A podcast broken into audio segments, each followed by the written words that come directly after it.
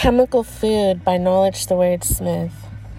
I watched a video on chemical food, powerful info, I really felt it. A flame under a cheese slice, showing if it's processed, it's difficult to melt it. Rice that's mixed with plastic bits to increase manufacturer profits left me in shock.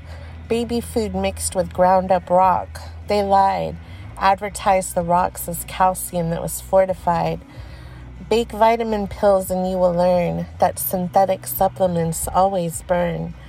The evil that men do, when you think you're chewing fat and meat, it's actually glue. Definitely, not perhaps. It's used to bind unused meat scraps. Just give me some kind of sign. Squeeze a lemon over ice cream. If it bubbles, it contains washing powder for lightness and shine. Here's a good bit of info. Dab a cotton ball in a mix of oil and water, then swipe across a sweet potato. You'll see another thing they tried to hide.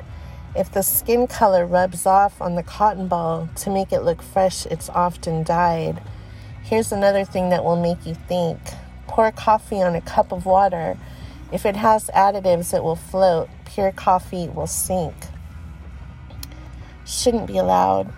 Pour salt in water. If it's fake, it will cloud. Another lie. Boil split peas and you'll see old ones removed of green dye. So many lies. What they'll do to disguise. Burn spice and you'll see the light.